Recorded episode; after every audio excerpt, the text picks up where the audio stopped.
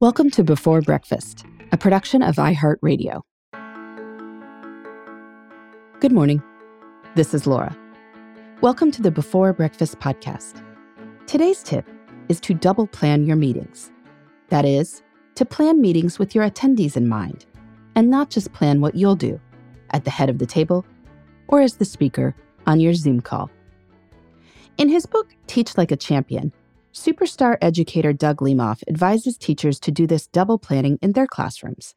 As he puts it, it's as important to plan for what your students will be doing during each phase of your lesson as it is to plan for what you'll be doing and saying. When teachers double plan lessons, they're less likely to plan a class where students are expected to just sit and listen the whole period. When kids listen to a teacher drone on and on, well, it's no wonder that their minds wander. Not surprisingly, the same thing happens in meetings, both in person ones and virtual ones. The amount of multitasking that goes on during conference calls is almost comical. But if you double plan a meeting, focusing on what you and any other presenters will be doing, and what the other participants will be doing, everyone will be more engaged. So as you plan a meeting, consider what every participant does during every minute. Do you want them just to listen? Or to weigh in? And if so, how? Do you want them to think about how they'll implement your ideas? Do you want them to critique your ideas? Do you want them to come up with new ideas? Frame each section by indicating the participant's role, and make sure you share this with the people in the room or on your Zoom session. I'd like to share my ideas for potential partners for our new program, and then get your feedback on who might be best and how to reach them. Or Here's the proposal for the launch of the new website. I want you to identify any potential issues you see. Double planned meetings are a lot less boring. They're also better for the bottom line. If you think about the monetary cost of an hour long meeting with eight people who make an average of $100,000, that meeting costs $400 in salaries alone, not including benefits or overhead. And given that people often stop other work a bit before a meeting and take time to resume work after, we're really talking more like $600 to $800. Is it worth $800 to have seven people smiling and nodding at you for an hour? If you do this once a week, the costs really start to add up. Is it worth $40,000 to have people just sit there? Wouldn't you rather have ways for people to contribute ideas and suggestions if a meeting is just for sharing information, circulating a memo could be a more efficient alternative.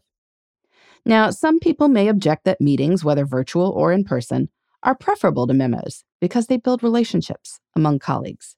And I get that. Relationships are definitely important. But sitting passively beside someone isn't really a prime community building activity. If you want your meetings to foster relationships, all the more reason to double plan and incorporate interaction among participants to advance that goal. If you're convinced that double planning may be valuable, here's how Doug Lemov advises going about it. Create a two column plan with what you will be doing in the left column and what participants are doing in the right column.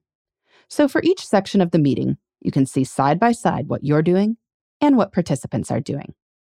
After you've finished planning, scan down the right column do participants engage in a variety of activities over the course of the meeting? Or are there stretches when there's a lot of passive listening? If so, can you add more interaction? After planning a few meetings this way, you'll grow accustomed to thinking about what everyone in the room or on the call should be doing with every minute that they're there. And you won't be able to believe how much time everyone wasted in the past. If you try double planning your meetings, I'd love to hear how it goes. And if you have great tips for making meetings more engaging in general, I invite you to send those my way too. You can reach me at Before Breakfast Podcast at iHeartMedia.com. In the meantime, this is Laura. Thanks for listening, and here's to making the most of our time.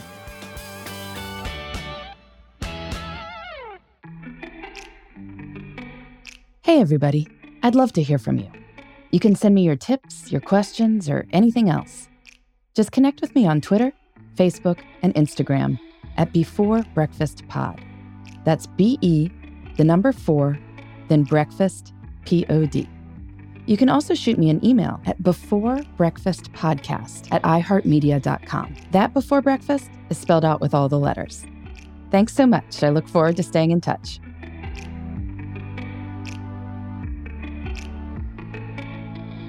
Before Breakfast is a production of iHeartRadio. For more podcasts from iHeartRadio, visit the iHeartRadio app, Apple Podcasts, or wherever you listen to your favorite shows.